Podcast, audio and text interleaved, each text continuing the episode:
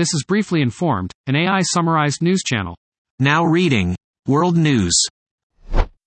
Erdogan's political path from mayor to one-man rule of Turkey Recep Tayyip Erdogan is running for president of Turkey on Sunday. He has been in power for decades, first as prime minister and then as president. He is a polarizing figure, has presided over soaring inflation, and his government has come under intense criticism for its response to earthquakes that left more than 50,000 people dead in Turkey. Zelensky is in Italy for an important meeting. Zelensky is on a trip to Italy and Vatican. He is looking for sustained military support from Italian Prime Minister Giorgia Meloni. Germany was supposed to host Zelensky in the coming days, but the trip was called off after details of his itinerary were leaked to the press.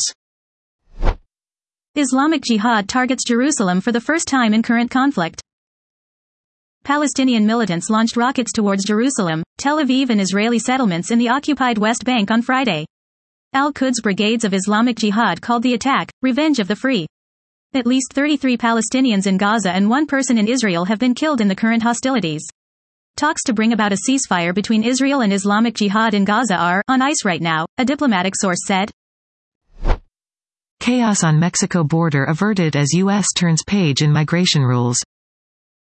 The pandemic-related asylum restrictions called Title 42 were lifted on Friday. The new regulations are aimed at discouraging illegal crossings and undercutting smugglers. The official app to register to enter the U.S. offers appointments for migrants to enter through land crossings. Now reading National News. Lori Vallow has been found guilty of killing her two children. Lori Vallow Daybell was convicted Friday in the murders of her two youngest children and a romantic rival.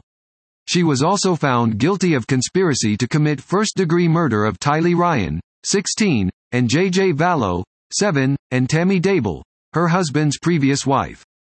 Vallow's brother Alex Cox was also involved in the crimes, but he died in December 2019.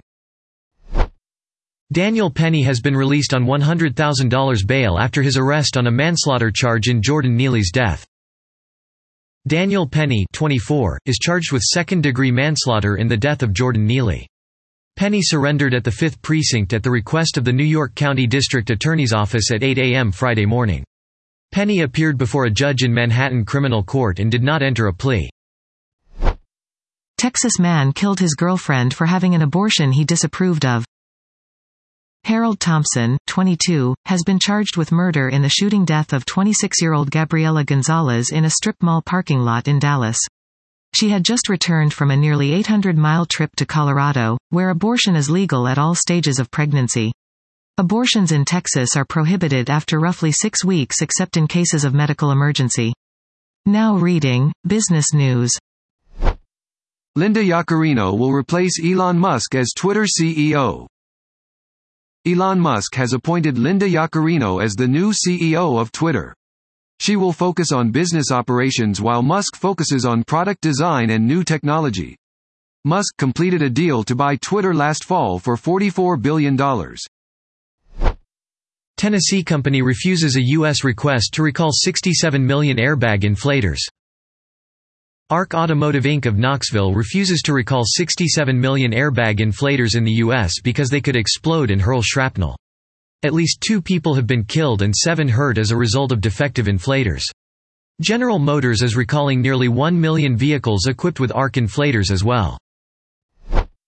Some U.S. solar makers criticize Biden's tax credits as too Biden administration released guidelines on Friday that will determine which companies and manufacturers can benefit from new solar industry tax credits. US based makers of solar products say the guidelines do not go far enough to try to lure manufacturing back from China. Now reading Technology News.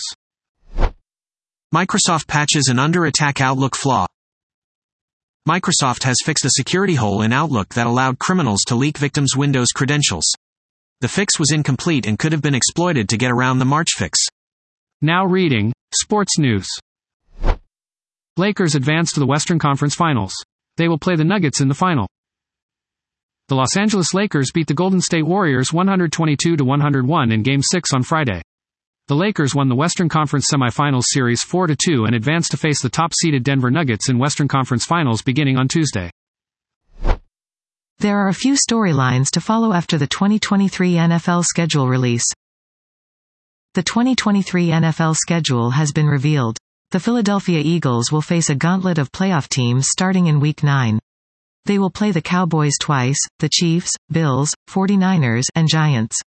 They open up in New England on a Tom Brady appreciation afternoon. Knicks are out of the playoffs after a Game 6 loss to Miami. The Knicks lost 96 92 to the Miami Heat in Game 6 of the Eastern Conference semifinals. Jalen Brunson scored 41 points. Julius Randle and RJ Barrett combined to shoot 4 of 24 for 26 points. Jimmy Butler led the Heat with 24 points. Washington Commanders to be bought from Dan Snyder by group including 76ers co-owner and Magic Johnson. Josh Harris's group has agreed to buy the NFL's Washington Commanders from longtime owner Dan Snyder and his family for a record $6.05 billion.